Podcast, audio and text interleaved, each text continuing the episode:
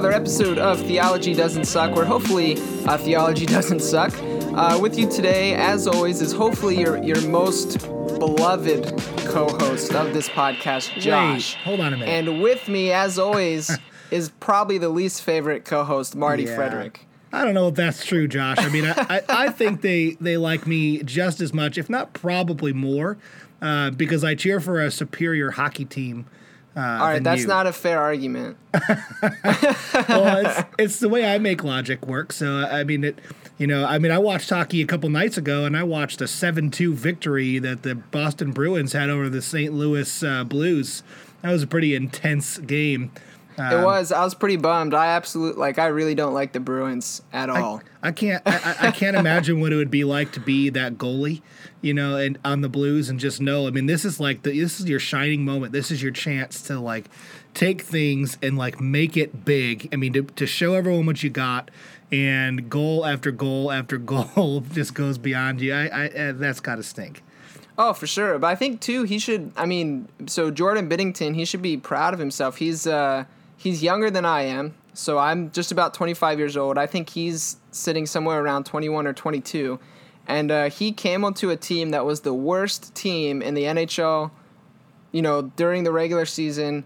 Uh, they fired their coach, got a new coach, called Binnington up, and they've been killing it. Now they're in the Stanley Cup final. So they have a lot to be proud of. Except for that game, they were Except for that game, right. well, you know, the other thing too is, you know, so what you're saying is the Blackhawks just recently fired their coach, and they brought some people up. So what you're saying is that's a recipe for Stanley Cup victory, is what you're saying. Maybe it has been done before, I mean, but it might not always work out. The Blackhawks have won quite a few recently, so I think we can give it up to a few others. But at the same time, man, there's nothing like a Chicago victory. Dude, That's- the Blackhawks have also been around since forever.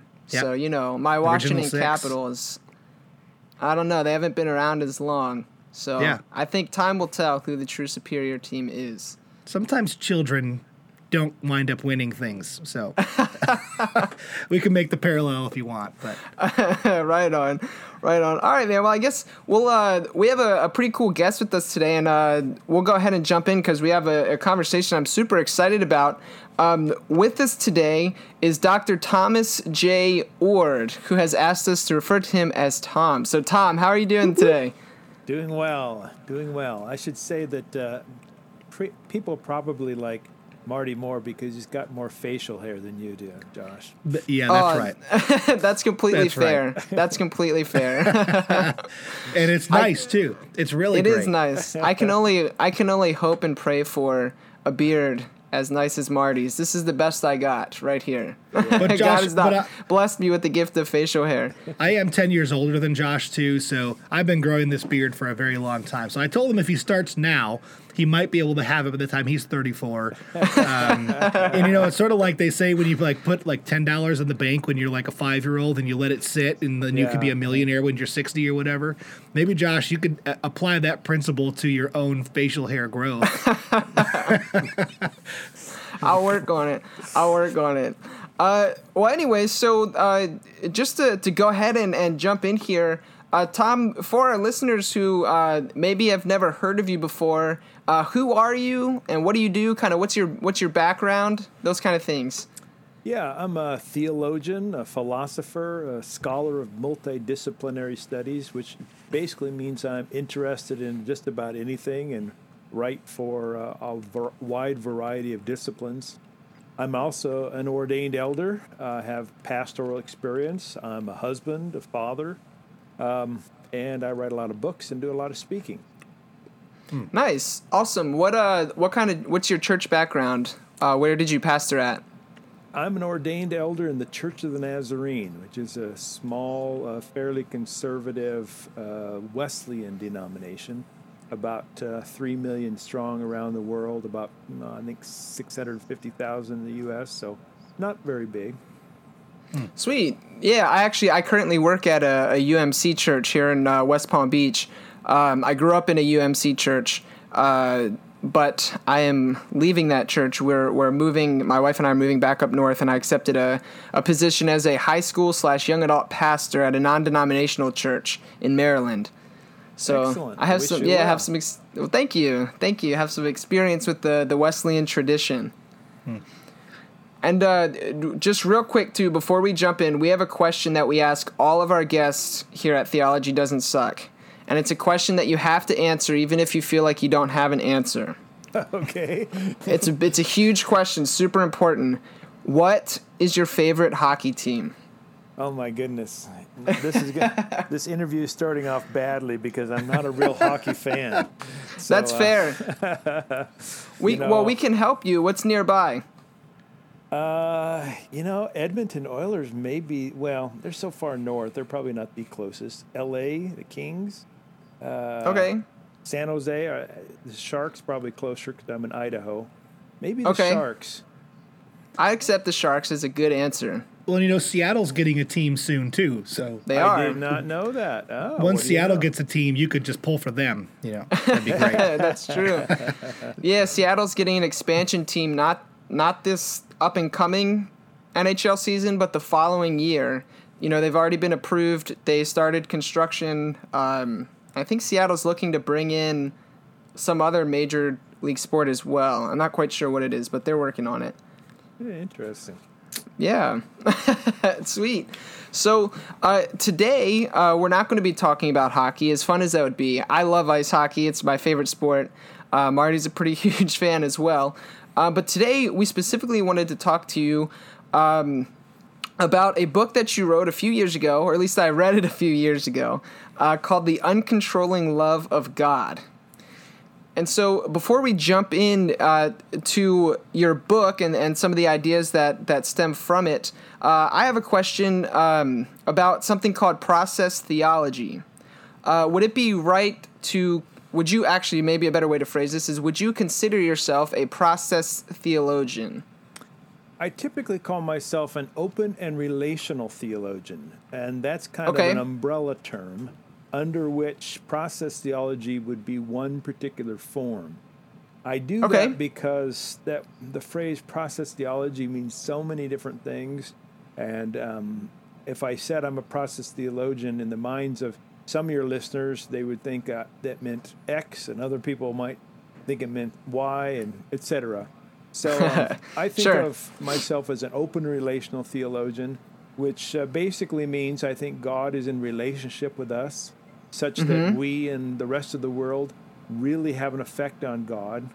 And I think that God experiences time somewhat like we do. And that means the future is truly open for God, just like it's open for us.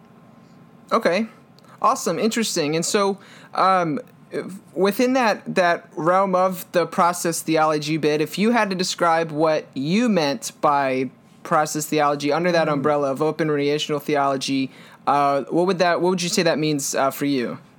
Process theology typically affirms about five things. One, that the world we live in is interrelated, including you and me, and um, bunnies, and elephants, and rocks, and corks, and God is interrelated. Secondly, that the world is fundamentally comprised of experiences, not objects or, or substances. That's kind of a philosophical uh, argument there. Third, that God is intimately related with the world and has always been so. So, in other words, it denies that there was ever a time that God existed all alone. Um, all, lots of interesting aspects to that. Uh, Sure. Fourth, that uh, no individual can entirely control another individual, and that includes God. God cannot entirely control you, me, or even the corks. And number five, let's see, what am I missing? There was a fifth one that's now escaped me. so we'll, we'll go for four today. Nice. Yeah, no, yeah, that's perfect. And something, uh, something interesting that you said there, and it's actually something that my interest has been piqued in uh, most recently. Um, and I think it comes from uh, what I would like to call like a more uh, fully realized or understanding of the incarnation. Uh, like Richard Rohr, for example, uh, talks a lot about this in his latest book, The Universal Christ. Um, that not that God, not pantheism, that God is everything, but panentheism, that you know God can be found within everything, and so that's kind of um, something that would fit nicely into your realm of thought, right? Yes, I'm a panentheist. In fact, I just came back from a month long lecture tour in Europe, and many of my lectures were on panentheism, what it means, what it doesn't mean, my particular form of it. But uh, yeah, panentheism is often linked to process thought. Okay, awesome. And so that is it fair for me then, because I'm still kind of uh, new to looking into this. Uh, is it fair to link um, like a uh, understanding of the incarnation, what it means that God became flesh, uh, to that that understanding of panentheism? Those two kind of uh, go pretty hand in hand. Is that fair to say? Yes, I like to think so. Although you could be, you could affirm the incarnation and reject panentheism. And Sure. Also, you could be a panentheist and not uh, like the particular Christian form of the incarnation in Jesus Christ. So they're they're not ne- necessarily intertwined, but they both fit very nicely together.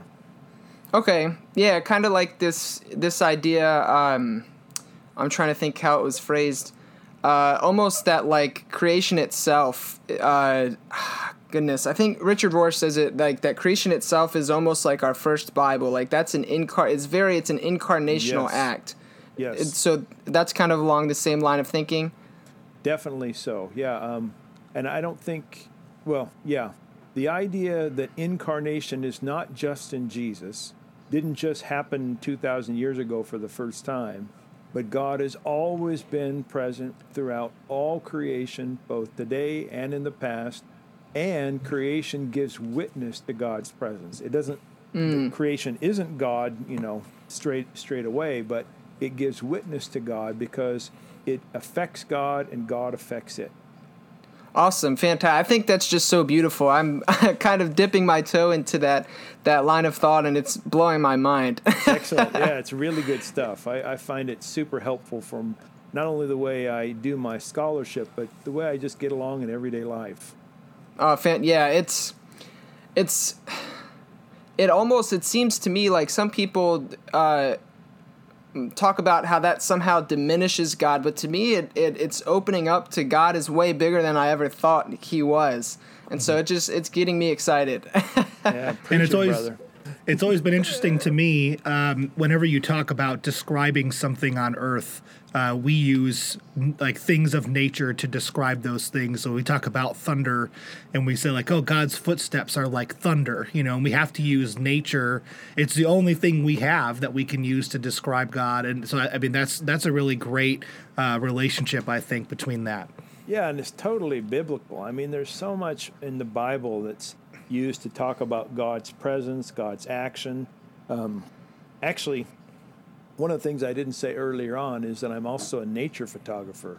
And oh, I- wonderful! I do lectures using my photography to talk about God, and and of course, there's so many things you can say about uh, the way the world is and how that might, in some way, reflect God or do a poor job of reflecting God, if we think God is, let's say, a God of love and the evil in the world is not what God wants.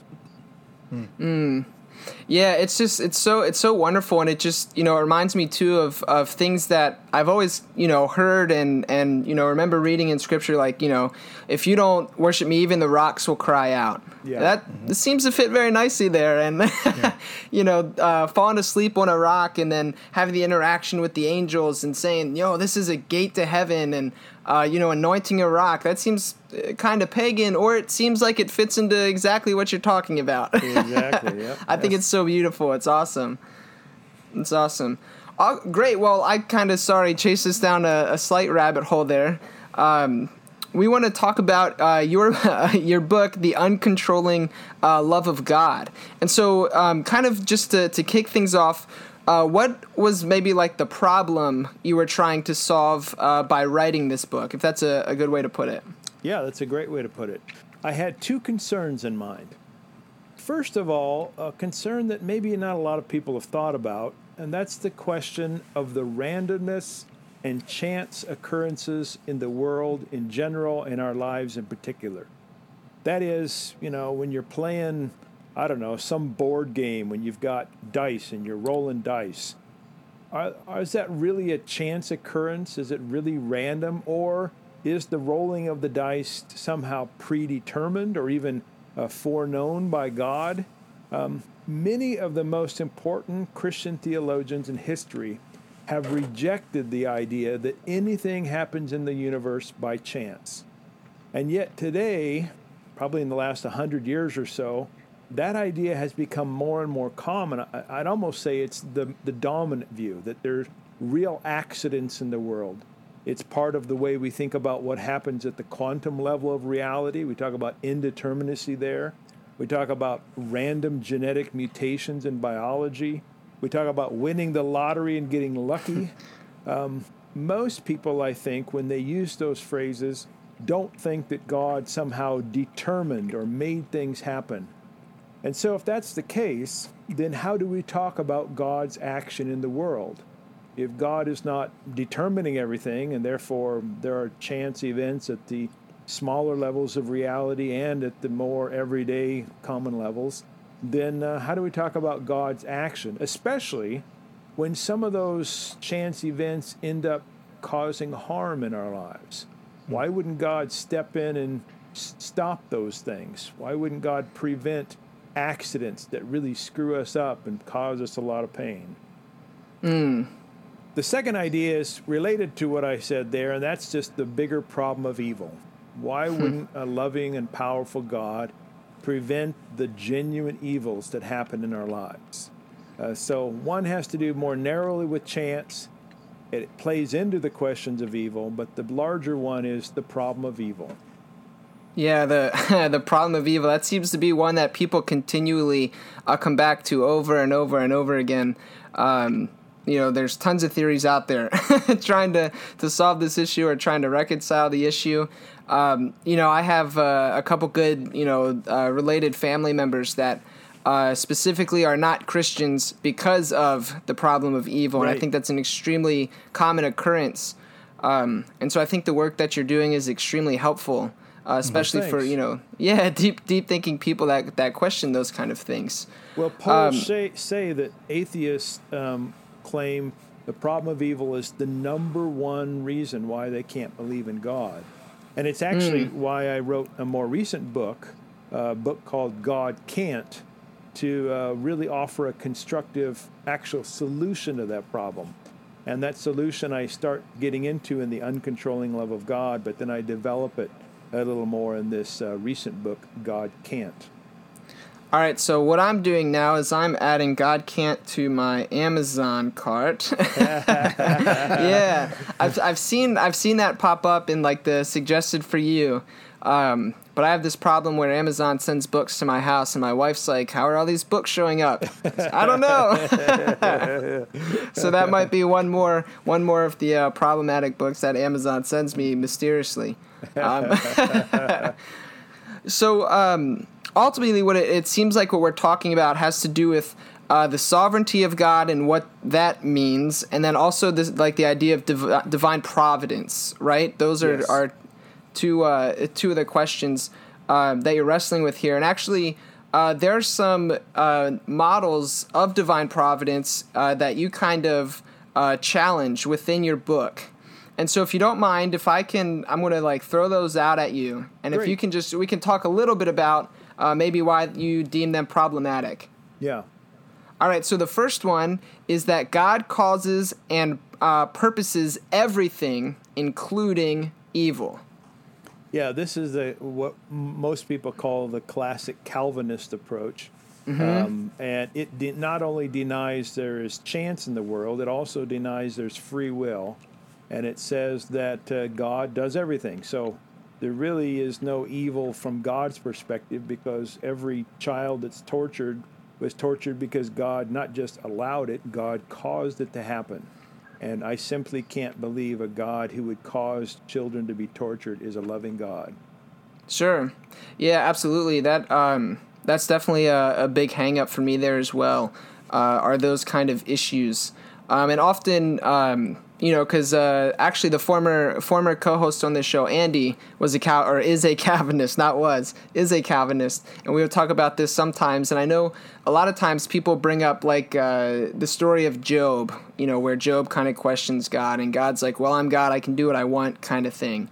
Um, what do you think about you know? Do you ever toss around those kind of responses, or I'm sure you've gotten that before? Definitely. Uh, let me say something bold. The first bold thing I say in your podcast. Do Theo- it. the theology in Job sucks. I like it. I like it. So think about how the book begins. It's Okay. like God and the evil one are sitting around playing cards. And God starts bragging on this guy Job and says, Have you checked out Job? I mean, this guy is flawless. He is so obedient, so righteous. And the evil one looks back at God across the table and says, Oh, come on. Job has just figured out the game. Job has figured out that if you live a good life, then you'll reap rewards. If you're righteous and obedient to God, your life will be abundant and good. So he's just figured out that the uh, that uh, you reap what you sow. But I tell you what, God, if you send some tragedy, or if you'll let me send some tragedy his way, he will turn his face from you. He will not be faithful. He'll become disobedient. And God's like, bring it on. I'll take that bet. and so at the very beginning of this book, you've got the God of the universe playing around with people, taking bets. I think that theology sucks. I Sure. don't think God's in the business of sending or allowing torture, playing around with the evil one in some sort of cosmic game. And then, of course, things sort of play out. Job goes through a hor- horrible things. He remains righteous and true. Everybody tells him he shouldn't stay righteous to God. And then there's sort of an ending in which he gets uh, some of it back. I say some of it because some people died and they didn't come back from the dead. But right. um, I think the point of Job is this bad things do happen to good people. You don't always reap what you sow. And that's an important message that needs to be heard. But the idea that God plays games with the devil over people's livelihood, I think, is simply bad theology. Yeah, I think that's super helpful. I actually had the exact point that you just made. One of my students uh, made that exact point when we were uh, discussing the, the book of Job, um, and he he threw that out, and like the room just kind of got silent. And secretly inside, I was like, "Yes, yes, perfect, good job, cheering him on." Uh, you know, encouraging him, you know, keep asking those kind of questions. That's great. Yeah, but that that's an awesome point. I think too that that's uh, those kind of things are what uh, push me uh, that and a variety of other things to to read uh, Job more um, allegorically. You know, try to pull out the the message uh, like you were just saying there. Um, you know, within Yeah. that realm. Yeah, I think whenever someone does what I just did and said, you know what, there's some portions of the Bible that just get God wrong, that brings up the question of what we call biblical hermeneutics or biblical Sure. interpretation. And then the question has to be okay, well, how are you justified in saying some portions of the Bible are wrong? Um, and that's a complicated question. My quick and easy answer is to point to what I call the overall drift of Scripture, which point toward a God of love and justice, and especially the revelation of God in Jesus Christ. And so, given the overall message, I'm able to look at some passages that don't fit the overall message and say, you know what, those just must be wrong. sure. Yeah, and you know, as I as I read Job too, I, I see uh, a portion that's really the only portion of Scripture that that tries. To, it, it- I guess uh, for for it's it's hard for me to say this, but you know, as I think about Job, you know, and God's kind of placing him on this pedestal of he's so great and he's so grand. He doesn't do that with anybody else except for Jesus. And so, like, how do I deal with that problem of like I'm supposed to go through my life reading scripture and saying, you know, only Jesus. Jesus was the only perfect one. He was the only one that could live a life without sin. And we don't. There's not much discussion about Job and whether he was sinful or not sinful. There's just a lot of discussion about Job being, you know so great and kind of working through this and being an honorable person and working through his life and sort of sort of like you were saying sort of this like works righteousness kind of idea like he was a Yeah. great man he did a, a lot of great he was a just he he stuck to the to the plan he was faithful it's not until later that you see well he was remaining faithful to the lord in hardship which that's a lesson we can all learn as well but at the same time definitely, yeah. yeah, but then at the same time, you say, okay, but I thought Jesus was the only one that was going to be mm, perfect. And so, Yeah, as you yeah. as you were talking about that and kind of seeing, uh, reading the reading Scripture through the lens of Christ, uh, Job becomes a problem. I think. Yeah, yeah, yeah, good point. Yeah, and I, I think too, um, and the the name of this uh, specific uh, heresy is has escaped me currently. But what what is it called when people uh, separate, uh, you know, Jesus as as fully divine and, and fully human?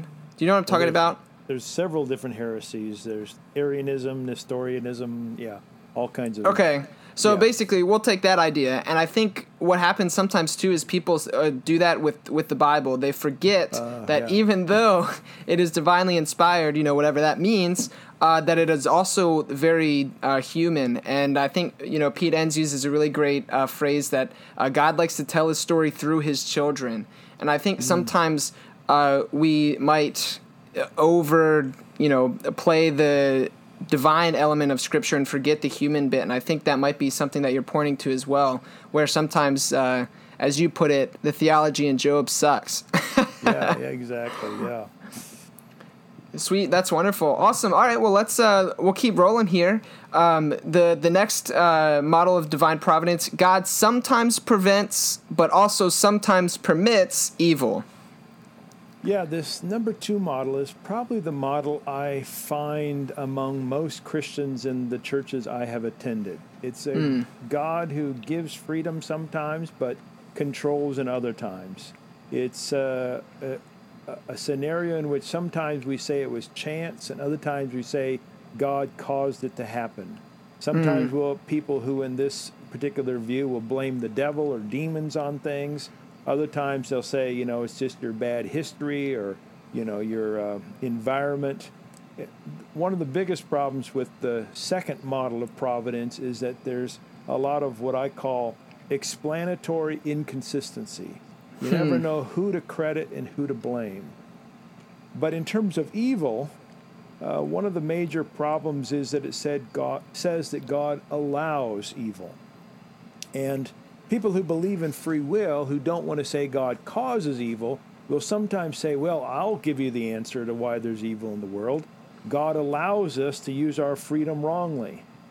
But this is a real, I think, lousy way to think about God, because I think we can all think of scenarios in which uh, not allowing evil that could be stopped or could be prevented is the loving thing to do. Let me give you an example, all right? I have uh, three daughters, and I have a river that runs right behind my house. Suppose my daughters are out playing in the river, and I look out, and my oldest daughter has the head of my youngest daughter under the water, and she's trying to drown her. And suppose I'm close enough that I could intervene and rescue my youngest daughter, but I say to myself, you know what? I'm not causing this death.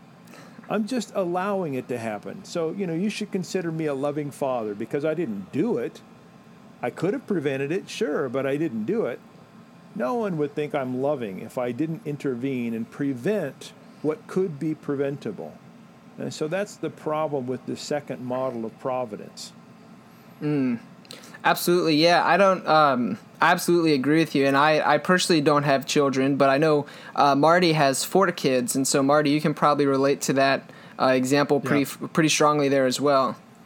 Yeah, and just even just today, having a conversation with my daughter, you know, watching uh, her, her and her her older brother were fighting about, you know, what swing they were going to get to use on the swing set, you know, and, um, you know, and so it, I was watching them out there, and they're bickering back and forth, and then the bickering turns to yelling, and then this the yelling turns to screeching and screaming, and you know, I'm sure. I mean, gr- granted, I live on ten acres, but I'm sure neighbors for miles around heard this fight, uh, and you know, and eventually I said, okay, now is the time. I need to step in, and I had to pull them apart. And the last thing that was said before I pulled them apart was my was my oldest son saying, "You want to fight?" to his little sister. and uh, if I would have if I would have allowed that to occur, I'm sure there would have been much harm done, but I'm sure there would have been no good done in that scenario too. So I, I definitely understand that for sure. Sweet. Awesome. Well, thank you. Um, sorry, we're we're firing these at you so quickly. No uh. The next one here: uh, nothing but divine choice stops God from preventing genuine evil, and that's kind of related to the one we just talked about. That's right. Really, the third model is the same as the second in kind, but not degree. In other words, um, both of them say God permits evil. It's just that in the third model, there's a lot more talk about how God is self restrained or self limited. So God, 99% of the time, doesn't intervene, 99% of the time, doesn't uh, unilaterally determine or single handedly bring about some effect. But occasionally, when the stakes are really high, God will do that. Maybe God did that at the beginning of the universe, or Jesus' resurrection, or God will do it at the end. Uh, God has the kind of power to prevent any occurrence that God wants to do, but God is 99% of the time self limited and chooses not to intervene. Of hmm. course, the problem with this is that every person who goes through a horrific evil, let's say you're a victim of rape, you have to say to yourself, well, I guess my rape wasn't important enough for God to step in and intervene. So you've hmm. got a God who allows all the crap in the world, and apparently, from the divine perspective, allowing it is better than stepping in. Uh, and that is very difficult to reconcile with a God who's perfectly loving. Sure, absolutely. And two, uh, within this one, um, you use uh, the word genuine to describe evil, and I noticed that you do that a lot. Is there a reason that you pair the two together? Are you making a distinction there, or is that just a, a preferred habit of yours? That's a great question. So I use the word genuine because the word evil in and of itself is sometimes used in ways that talk about bad things happening, but they bring about a, a something better in the world, a greater good. So, you know, let's say uh, we'll go back to the children example uh, and, and Marty. Know, Marty might say, you know, I'm going to step in at this particular moment because doing so is going to be a greater good. But there might be another argument amongst these kids in which he says, you know what? I'm going to have a hands off policy here. I'm going to let them work this through. It's going to be a little bit of pain, but they're both going to be better for it. They're going to learn how to argue things out together. So, um, a genuine evil, defined properly, would be an event that makes the world, all things considered, worse than it might have been. An apparent evil makes the world better than it might have been. So it's a kind of a greater good. Now, this obviously gets to the question of how do you know what's a genuine evil and what's an apparent evil, right? Sure, sure. And um, I think that's the kind of that's an important question. We all live our lives as if we think some some things are genuinely evil, even if sometimes we disagree on those. So um, you know, it's hard for anybody that I know to look at children torture and say, you know what, that's really a good thing, or Right. rape, or you know, genocide, etc. Uh, we may disagree on questions like whether abortion is always wrong, but um, every single one of us lives our lives as if some events in the world make it the world worse than it might have been. And if those occur, and at least from our personal perspective, then we have to ask the question well, why did God stop those? Sure. Awesome. Great. Well, thank you for that distinction. I, I think that's extremely helpful. Um, so then our, our next one here is that God is impersonal and doesn't really care. I actually used that phrase today with my daughter when she said, I don't want to deal with my anger. I said, I don't care that you don't want to deal with your anger. Does that mean you don't care about me? She said, No, no, no, no, no. I care about you. I love it.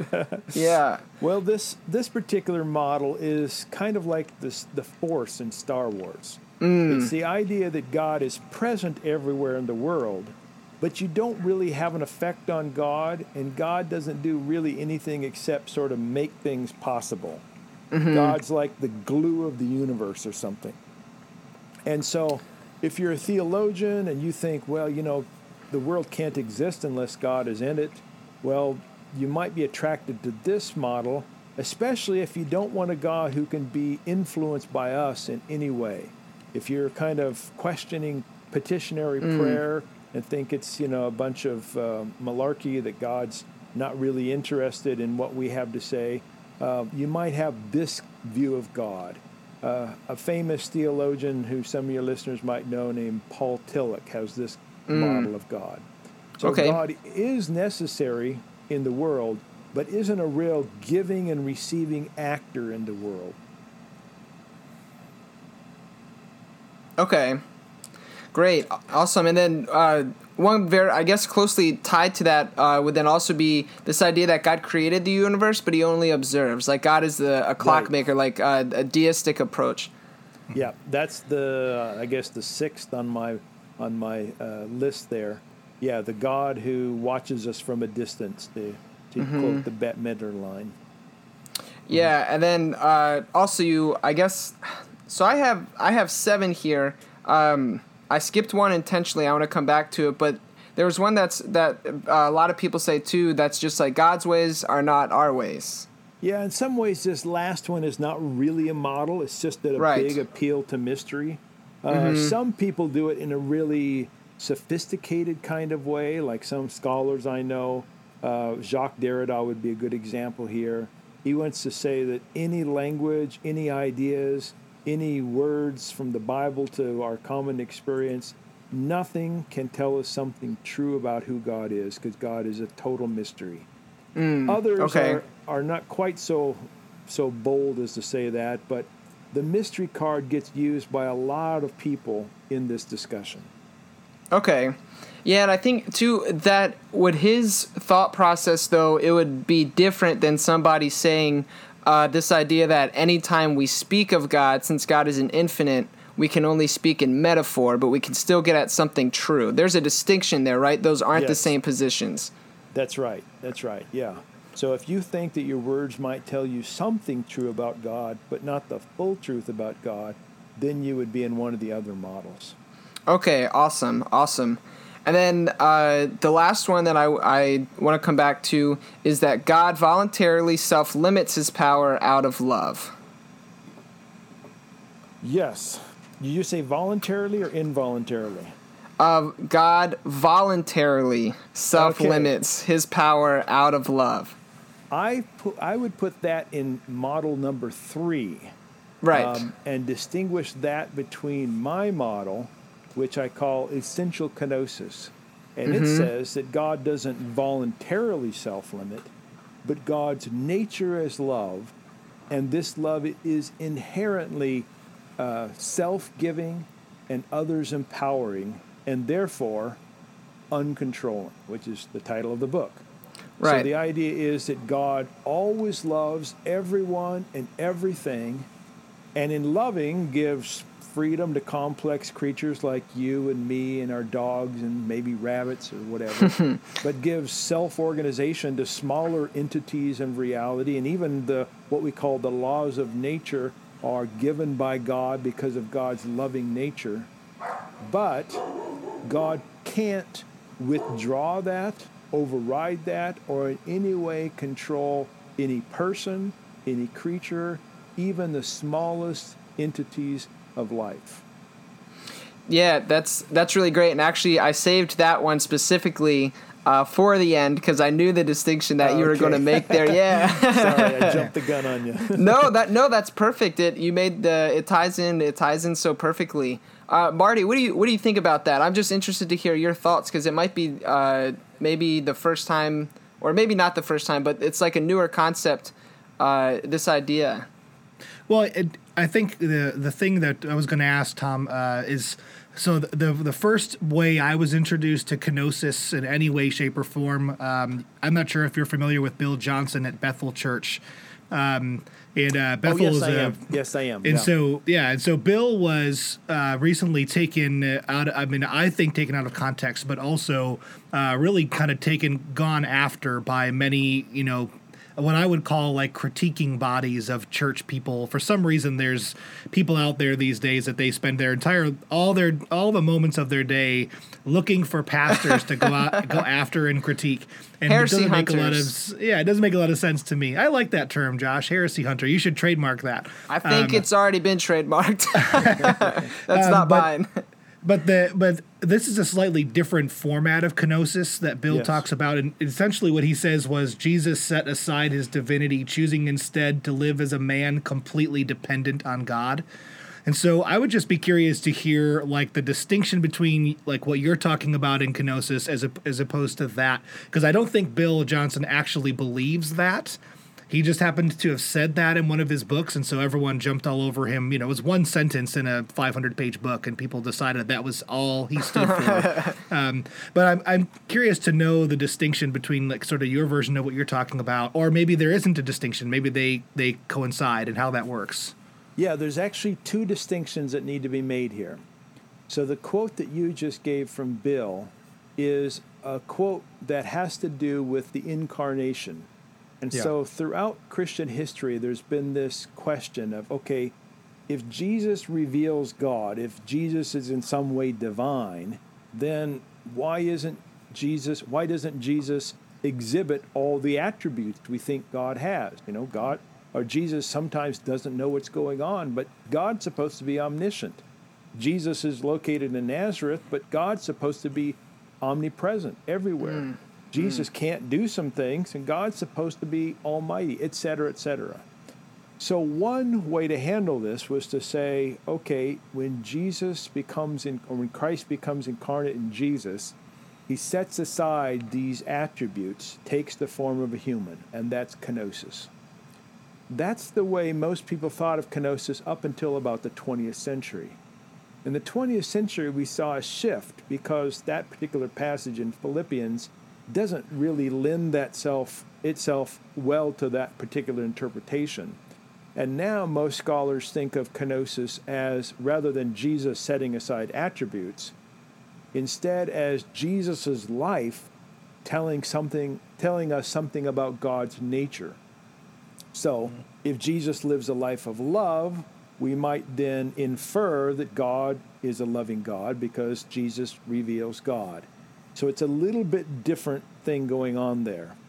Now, of those people who go that direction and say Jesus tells us something about who God is, most of them are in the voluntary self limitation camp.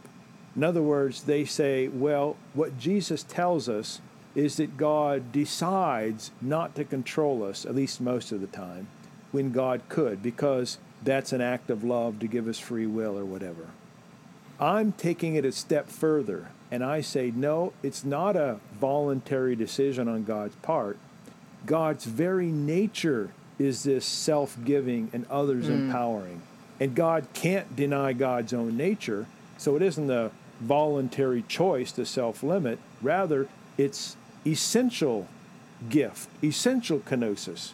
And that's how I think about it. Hmm. Yeah, so I, really, I, I, I, I actually really like that, and I like I like those distinctions because I I think it's you know you, you take one simple sentence and you say you know Jesus set aside his divinity, and you say whoa whoa whoa wait a minute you know and, and like there's no definition to that. It just is a declaration of Yeah. something, and of, so of course that's easy to jump down and you know kind of say hey that's that's like the worst possible way. You, I don't ever want to think of Jesus as like you know incapable of doing something, you know. But even when Jesus was on the cross, you know, the soldiers mocked him and said, you know, maybe he's just not po- capable of taking himself down, which is se- se- semi different, but at the same time was kind of going after that same point um, that you know, God, you know, the this like the human side of Christ. So I like that distinction. Great. Yeah, I think the the distinction is really helpful too because I think what it, it gets at, um, and this kind of flows into a, another question I had for you, is that it gets at that this is a question about the essence of God, about like who God is at God's core, what God is at God's core. Um, so it's not necessarily speaking about an attribute of God, but more so, love is the essence of who God is, of what God is, and so that's uh, the ground point, I guess, for you, and then everything you're doing kind of flows from that. Is that fair? Yeah, I think that's a good way to put it. There's a a, a little known, ongoing historical discussion in Christianity amongst scholars that actually bears out in the life of the common Christian. And that is the question of what comes logically first in God. Is it love or is it God's sovereign choice? Now, um, people like John Calvin would say it's God's sovereign choice that comes first. And those who follow the logic of that will say, well, God chooses to love, and God might not love everybody all the time. In fact, they'll go so far as to say, at least some of them, not the majority, but some of them will say, God's sovereign choice comes first, so God could even choose to stop existing. Mm, wow. now, the other side says that love comes first in God. They're called the essentialists. Or if they don't say love, they'll say at least something else other than sovereign choice comes first. I say love comes first. Mm. So that means God must love because God doesn't have sovereign choice not to love. God loves by necessity or by nature, we might say. That means God loves everyone and everything because that's simply who God is.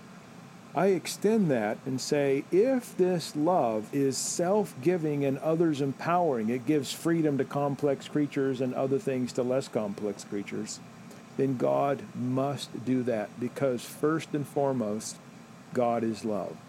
Mm. Now, for those of your listeners who think, okay, how does this line up with the Bible? Uh, let me refer them to 2 Timothy 2.13 and a really interesting passage. It says this, uh, Paul is writing to Timothy, and Paul says, When we are faithless, God remains faithful because God cannot deny himself. There's some things God can't do, and one of them is God simply can't not be God. God must be God. And I think love comes first in God, so God must love. Um, so this is a way of saying there are certain limitations, you might say, on who God, on, on what God can do, and those limitations come from who God is. Hmm. Yeah, I think that's. Oh, were you about to say something, Marty? Oh, I must. I'm getting feedback in my own mic. Then my bad. Um, yeah, I just I think that's so beautiful, um, and I think that you know taking taking that idea because I think that was for me when I, I first read your book. I guess it was like about three years ago now, um, and and you point that out that you know that verse, um, and then this idea that God you know can't deny Himself um, I was kind of I was messing with Marty earlier before this call, saying that there are you know we live as if there are things God can't do. Somebody yeah. might not be you know readily uh, willing to admit that, um, but for me, once once you kind of made that connection, um, and everything kind of clicked in, I guess in my mind, and, and I could understand uh, the argument and how things flow from that. So I think that's such that's a really important thing, and I think uh, for our listeners and just uh, for people in general, that's an that's an interesting thing to kind of uh, to meditate upon or to to think about. Um, I think it's it's definitely worth uh, spending time with. Um, yeah, and, and and if in case some of the listeners think this is like some far out, you know, liberal heresy that just came down the pike. Let me uh, mention that there are quite a few passages in the Bible that say God can't do some things. Mm. The writer of Hebrews says God can't lie. The psalmist says God can't grow tired. James says God can't be tempted. And the majority, let me repeat, the majority of Christian theologians in history have said that there are things that God can't do. God can't change the past, for instance, says Thomas Aquinas. Um, what I'm doing here is taking that general principle of saying there's things God can't do because God of God's nature, and then making the claim love comes first in God's nature, and this love is self-giving and others empowering. So God must do that. And if God must do that, that means God simply can't control others. Mm. So to play the devil's advocate along that line of thinking, just to just for our sake, you know, Yeah, but also good. just, uh, um, would you say that there's a distinction between things that God can't do, and like you know, so for instance, changing the past, and then someone were to say, well, God could change the past, He would just never choose to do so, and so. And, and kind of try to go at it from that angle that you know God certainly can. You know there's sort of the old uh, the old fateful in my opinion argument you know can God make a rock so big that not even he can move it? And you know that question is never built around the idea of understanding God more. The question is built around calling Christians out and trying to tear them down because most of them haven't thought through something like Right. of Yeah. that magnitude. So what's what's that distinction between God can't and God wouldn't? That is chapter one of my new book, the God can't thing. Um, Okay. And We're gonna have to read that, we- Marty. Yeah. when we ask the question of, you know, is God, if we say, well, God could do that, but God just chooses not to, it seems rather harmless when we ask this strange question of whether or not God could make a rock so big that even God couldn't lift it. But if we hmm. transfer that over to your cousin who's been raped, and you say to your cousin, you know, God could have stopped that but chose not to, then all of a sudden it becomes real. Then all of a sudden it becomes, okay, can I trust this God then? Um, That's when things get, uh, I think, intense. So I'm willing to say, no, God can't make a rock so big that even God can't lift it because that's a logical impossibility. And I'm not weird in saying that. Most Christian theologians would say that. I'm just extending that to the uh, issues of love. Yeah, and um, w- uh, oh goodness, it just escaped my mind. I was about to uh, throw another question at you. Oh, got it. So, I, in having these kind of discussions uh, with other, you know, friends of mine, uh, different people who study theology with different perspectives, uh, one thing that has come up. Um, from a particular uh, camp, a particular group of individuals, is this idea that oh, if if God isn't completely sovereign, if God doesn't have complete power and control over everything, then He's not a God worth worshiping. Um, that question, uh, you know, that comes up a lot. Has have you ever had that question, or has someone phrased that to you, and or maybe how would you respond to something like that? Yeah, definitely. I get that sort of question. Uh, I like to respond with, "So, are you saying that what you ultimately worship is power?" yeah. Um, because what I ultimately worship is a God of love who is powerful. I, I'm not saying this God's a wimp, but what first and foremost attracts me, draws my admiration, makes me want to lift my hands and say, "Praise you, God," is not some unlimited power; it's unlimited love. Mm. And if if unlimited love and unlimited power are not logically compatible, I'm willing to sacrifice the power to uphold the love. Now, I'm not, again, I'm not saying God has no power. I just think we should rethink God's power in the light of unlimited love rather than the other way around. Awesome, fantastic. Um, it seems too. I mean, maybe maybe I'm wrong, uh, but it seems too that it, do a lot of your uh, you know understandings or the way you you kind of process things come through like this uh, Christocentric or Christotelic reading and understanding of Scripture that. Uh, your understanding of, of Jesus as the ultimate revelation of who God is. You know, if you want to know Yes. it, what God is like, look to the person of Jesus and then read everything back through that. Yeah, I usually say look at through the uh, the prism of Jesus' love because you know I think Jesus is a, a localized individual, not omnipresent. So there's some things that I believe about God that Jesus doesn't demonstrate as a human being. but I do think Jesus loves perfectly, and I think that's a revelation of God's perfect love. Fantastic. Awesome. Well, I have uh, one more question for you. Um, And it just, it's kind of a question that uh, you do address it in your book, uh, but also it's one that I feel like um, when these kind of conversations come up, people uh, point to this.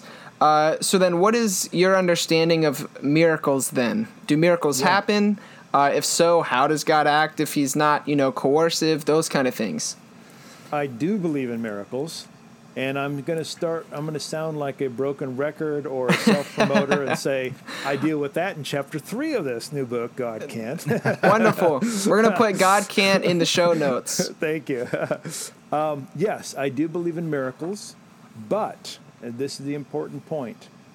I don't think miracles occur because God single handedly makes them occur. I think miracles occur when creation, at whatever level of complexity cooperates, or the conditions in creation, if they're inanimate con- conditions, are conducive for the miracles. So I can affirm the miracles in Scripture. In fact, I think they're strong evidence for my theory, uh, but I don't think that any passage in Scripture says that God single handedly brought about some miracle and there was no creaturely contribution whatsoever.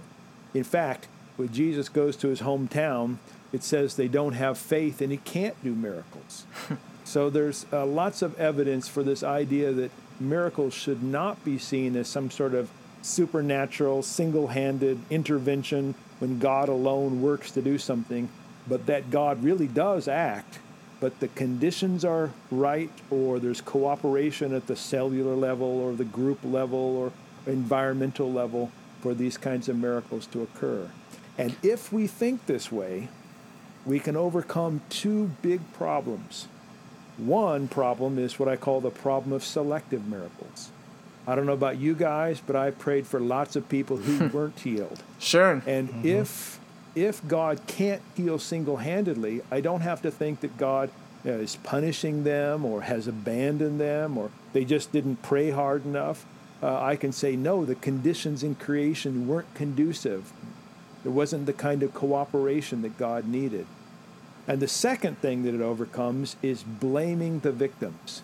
Mm. We don't have to stand up to someone who's been praying to be healed from cancer and saying, you know what, you just didn't have enough faith. You didn't cooperate. We can say the yeah. cellular tissues or the cells are not conducive or there wasn't cooperation necessarily. So we don't have to play blame the victim. And then when people are healed, we can rejoice praise God, but also be happy that there was cooperation at the creaturely level. Mm, so it seems like maybe the distinction then is rather than God uh, being coercive within the, the realm of miracles, that maybe God works through influence, and that influence gives, uh, you know, whatever people, cells, uh, you know, whatever it may be, the opportunity to choose to kind of partner with God in that. Um, miracle. Does that does that make sense? Is that a good way to think about yep, that? that's a great way to put it. And uh, you know, when I talk about uh, miracles and healing in particular in this new book, at the end I look at 15 myths and 15 truths about healing, and what you just described uh, captures a couple of them there. Oh, awesome, cool. Well, now I really have to read this book. I'm quite excited. Did Josh, yeah. Did, did, Josh help write this book, Tom? Did you guys talk beforehand? I love it. Don't tell anybody. It's a secret. Cut me off. uh, no way. That's no. That's awesome. That's um. That's really great, Marty. Do you have any uh, you know, anything uh, anything that comes to mind for you? Just overall, maybe any questions you would like to ask or or or yeah you know, anything? I just have i have two questions and i and they're and they're they're both going to sound like they're totally out of left field and That's they both okay. have nothing to do with each other. No problem. um, so uh, earlier you were talking about uh, the two different types of evil and you were kind of distinguishing between those two um, where josh currently lives although won't be living uh, for you know the next week and a half, two weeks, and Woo. where I lived for uh, two and a half years. Um, there, right around June first through November thirtieth, there happens to be uh, like the most powerful thing on Earth. Uh, that uh, threatens the state of Florida very often. That's hurricanes. Uh, but not only hurricanes, just weather in general uh, seems to kind of be one of those things that like people often wonder like so when you think about hurricane katrina and hurricane andrew and these huge devastating uh, what they what insurance companies deem acts of god um, that these things uh, obviously they're completely unpreventable on the human side Um, but just from a perspective of sort of this idea of evil, and maybe it's not even the perspective of evil, how do these things fall into that? Because it's not just hurricanes and tornadoes, but it's everything, you know, all these different types of acts of God That's where people right. say we've lost everything. And, like, you know, why would a loving God choose to allow this to happen to us? And I've actually known people who have walked away from faith altogether because of an act of God, you know, happening to them. Yes. So first of all, I don't call them acts of God, which I know you don't either, but I, I want to Yeah. make sure that's clear. Yeah. Secondly, these are usually called in the conversation natural evils because we don't attribute them to free will. At least most people don't. Um, and so, in my scheme, since God loves everyone and everything, from the most complex to the very least complex, God also doesn't have the power to single handedly prevent natural evils. So God's not to blame for them. So that's a great question, and I handle it by saying we don't just think about God not being able to control free will creatures. We should also think about the fundamental levels of existence, from water molecules to whatever wind is made up, oxygen, etc. God is present there and not controlling. Mm. I think and you know because there's there's a lot of things in other senses of evil that occur too uh, you know, I remember it was maybe 2013 or 2014. Uh, there was a nightclub in Orlando, Florida, that was a happened to be a gay nightclub that was shot up, and there were people that were saying that God allowed that to happen because the people that were a part of this club uh, were sinful and they needed to be atoned of their sins, and they simply had not listened to God in that. And so, rather than rather than God allowing them to live, they would use things like examples of Sodom and Gomorrah in the Old Testament and say, well, this is God did this here, so that's exactly what he's doing here. And, I- and I think there becomes real theological problems with that, even just from like a pastor's perspective. Mm-hmm. You know, on a Sunday mm-hmm. morning, someone coming and asking me, you know, well, why would God allow this to happen? And, you know, it- like what they're looking for really is, are you going to condemn being gay? And are you also going to condemn this act and are you but then how are you going to redeem the idea did god allow this to happen or did satan do this and Yep. all these things and it's a big huge issue and I, and i think that's a really difficult thing to manage Yep, I agree with you. I think the theology that says God allowed what happened in that nightclub is just as bad as the theology that says God allowed Satan to torment Job. yeah yeah. yeah Yeah, I think too. Uh, just a funny thing that I've heard someone kind of make a a joke uh, about like how God's judgment seems to always occur during hurricane season. that it just happens to be a coincidence. yeah that's right. Yeah. that's right. Well and also there are those people that you know their house is destroyed by a hurricane and they rebuild that same house in that exact same location and 10 years later their house is destroyed again and they say why would god allow this to happen? And god says no that's not how this works at all. Um, so my my second question, uh, as as I mentioned, they're totally unrelated to each other. Um, although in your definition or explanation of your thought, they may have uh, relation. Uh, as a worship pastor, I've run across. Um, you know, different opportunities and things like that with different songs and different song lyrics that people have problems with. And one of the most recent ones uh, is the is the more recent song "Reckless Love." Hooray! I'm glad you Uh, brought that up. and uh, you know the lyrics say the oh, oh the overwhelming never-ending reckless love of god Yes, I And, have a um, suggestion for you. yes I suggest you take out the word overwhelming and put in uncontrolling.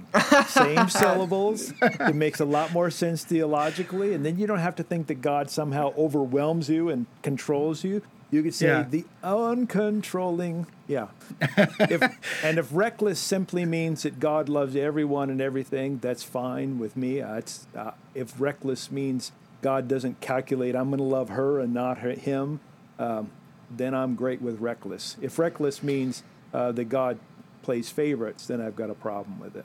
Hmm. well and i think a lot of the issue with the lyric reckless has been that um, god is not a god of order is that that what seems to that seems to insinuate that god doesn't do things in an orderly fashion and you know I did spend some time. I was I worked in a Reformed church for two and a half years, uh, and that was something that was very, very, very strongly hit home as often as possible. Yeah. Was that God is only a God of order, and so God would never Yeah. do anything outside the realm of something orderly. So the term reckless. And just as you know, one definition of that word reckless would mean that God loves in this just you know as if he's like and to use the, the this uh, this metaphor, a tornado that just kind of spins around and sucks up anything in its path, but there's no rhyme or reason to it, which they of course completely throw away. Um, Yeah. But I was just kind of curious on your thought on that. But that, that's that's good to hear. I like that. I think I think God's love is extravagant, and it, God loves everyone all the time. And I worry when people emphasize order, because that seems to suggest the status quo is what God wants. And I mm. look around the world and see lots of crap, Yeah. lots of crap. And I think if this is what God wants, then God just can't be loving. It just makes no sense to me. I mm-hmm. think there has to be some disorder. I'm not against all order, but I think there has to be some disorder in the name of love for the well being of the world. yeah. Absolutely, that's beautiful, and that's wonderful, wonderfully said, Tom. Thank you uh, for that. Yeah. You're welcome. Thanks for this conversation. yeah, thank Yeah. you. We uh, just real quick uh, before you go here, people can find you. You do have a website. Um, Yep. It is is it just thomasjayoord.com? I've That's been there like a yeah. billion times. Okay, cool. So thomasjayoord.com is the interview. Uh, the book that we discussed today is The Uncontrolling Love of God. Uh, we'll be sure to link that in the show notes uh, to an Amazon link. Uh, also, uh, the book that came up uh, a good uh, bit of times is your your latest book, which is God Can't. And I believe there is like the preface or something like that available for that on your website as a PDF right, for the intro. yes. intro. That's right, yeah. And the subtitle of that book is How to Believe in God and Love After Tragedy, Abuse, and Other Evils. Wow, that that's and it seems too just such like a, a timely book, uh, especially for the the day and age that we're in. So, uh, thank you for the time, the energy, the effort, the prayer, the study Yeah. that you put into that. I really think it's uh, going to help a lot of people. Um, so, thank you. And then, And Josh, I just want to throw out really quick that uh, Tom's Tom's last name is spelled with two O's. oh you. yeah, So I have on if my you're looking notes. for ORD as in like the Chicago airport, because the Chicago airport is ORD, but Tom's name is OORD, so it's Thomas J, and that's J A Y, and then OORD dot com, so you don't get confused. Yeah, Absolutely. thanks, Marty. Yeah. well done, Marty. All right. Well, is there anything that we missed, uh, Tom, that you would like to, to plug or let people know about? I don't think so. Thanks so much for this conversation. Yeah, thank you again for uh, hanging out with two random guys who you've never once heard of in your life. We appreciate it. Yeah, you're welcome. Great. Thanks, Tom. All right, Well, well, see you guys. see ya. Well, uh, as always, you can uh, find us on Theology Doesn't Suck. Oh, my goodness gracious, Marty. I should quit while I'm ahead. TheologyDoesn'tSuck.com. Uh, you can follow us on Instagram. In fact, you should follow us there. We do have a Twitter. We've been doing the tweeting thing. Uh, we're new at it, so give us some grace there. And then, uh, oh, goodness, I don't think I'm missing anything. Um, yeah, so peace out. Thanks for listening, and uh, go Caps. Go Blackhawks.